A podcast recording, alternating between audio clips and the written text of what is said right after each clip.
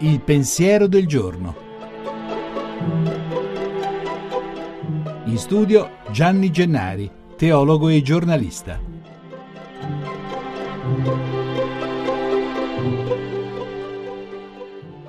San Paolo.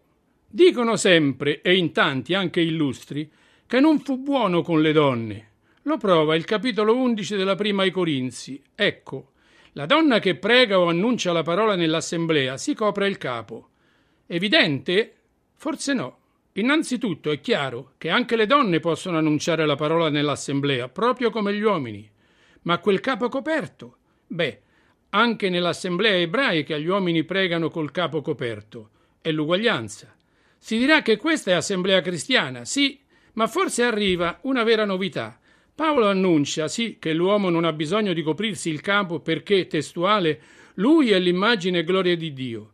Ma allora perché la donna lo deve coprire? Ecco, subito prima Paolo ha detto che Cristo è il capo di ogni uomo e poi che il marito è il capo della donna. E allora, se la donna deve coprirsi il capo, vuol dire che quando lei prega e annuncia la parola, il suo vero capo non è l'uomo, ma Dio in Cristo e nello Spirito Santo. Bella scoperta, vero?